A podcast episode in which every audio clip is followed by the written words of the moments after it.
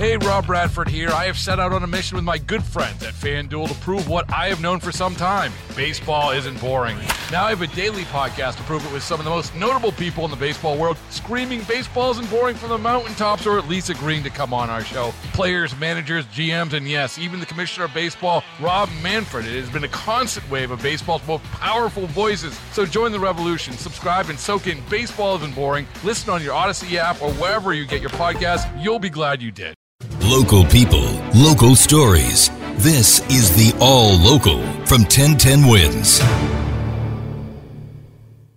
I'm Lee Harris, and here are today's top local stories. There are calls this morning for the resignation of a newly elected congressman representing parts of Long Island and Queens. The calls are coming from people who say George Santos is not the man he presented to the public. Samantha Liebman with more live from Queens this morning. Sam?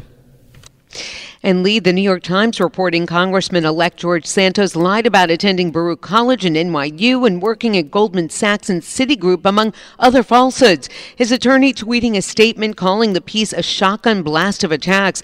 Democratic Nassau County legislator Josh Lafazan says he's had constituents call his office from both sides of the aisle outraged this person is not qualified to serve as dog catcher, let alone to serve in one of the highest offices in the land.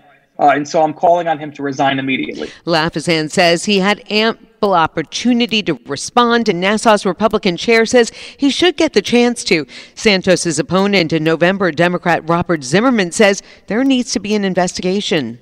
The House Ethics Committee has got to investigate these allegations. Those calling for him to resign will gather at his voting address this morning, although the Times reports other residents at the, that address say they don't know him. Samantha Liebman, 1010 wins on 92.3 FM, live in Whitestone, Queens. Two women are under arrest for breaking into the apartment building in Chelsea where City Councilman Erik Bottcher lives. The suspects, members of a group called Gays Against Groomers, were reportedly upset about a recent drag queen story hour at a library in Chelsea.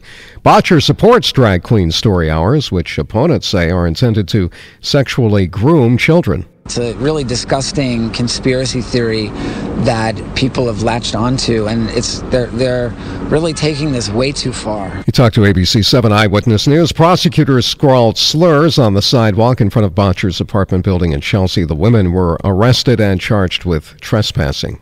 For a guy who committed countless crimes on screen, Robert De Niro is not very chatty about the burglary at his home on the Upper East Side. Asked by reporters how he's doing, he said, Yep, I'm good. When asked to elaborate, he said, You can read about it in the paper. Apparently, the burglary didn't hurt his appetite. Eagle eyed reporters noted that the, there were deliveries to his $69,000 a month townhouse from Nobu and the Dominique Ansel Bakery. Also, a locksmith showed up to fix the basement door that police say 30 year old Shanice Aviles used to break in. Sources say she messed around with De Niro's iPad and some of the presents under his Christmas tree. She is described as a serial thief.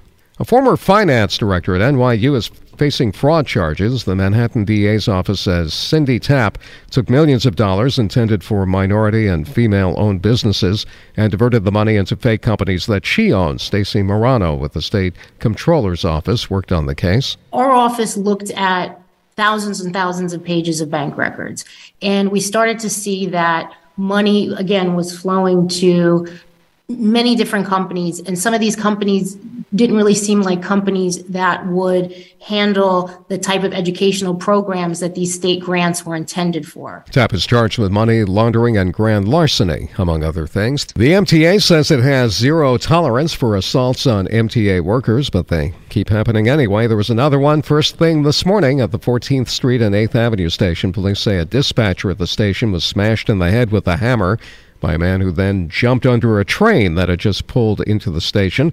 Police dragged him out from under there. The suspect, believed to be homeless, taken to Bellevue along with the dispatcher, who is reported in stable condition.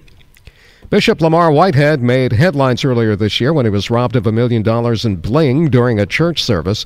Two men were arrested for that robbery. Now the bishop is also under arrest. Grand jury says Bishop Whitehead took $90,000 from a worshiper to help her buy a house, but then kept the money and spent it on himself. He's also charged with trying to scam a businessman out of $500,000. Whitehead was in federal court pleading not guilty and released on half a million dollars bond. His lawyer, Dawn Florio, saying the feds are targeting him. This all stems out of a civil lawsuit that is being handled in civil court, and he will be vindicated. Charges include two counts of wire fraud and one count of extortion. Each could bring 20 years in prison.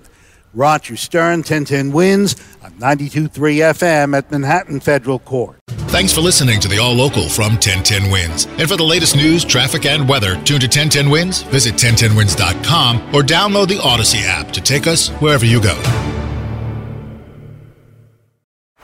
Baseball is in full swing. NBA playoffs are heating up, and your NFL team is gearing up for training camp. Listen to the latest on the teams you love here on the Audacy app. The biggest sports radio stations in the country, providing unrivaled local coverage of their teams, all in one place.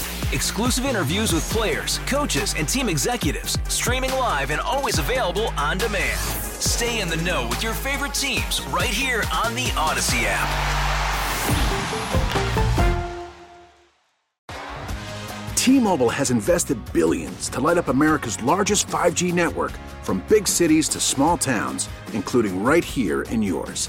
And great coverage is just the beginning. Right now, families and small businesses can save up to 20% versus AT&T and Verizon when they switch. Visit your local T-Mobile store today.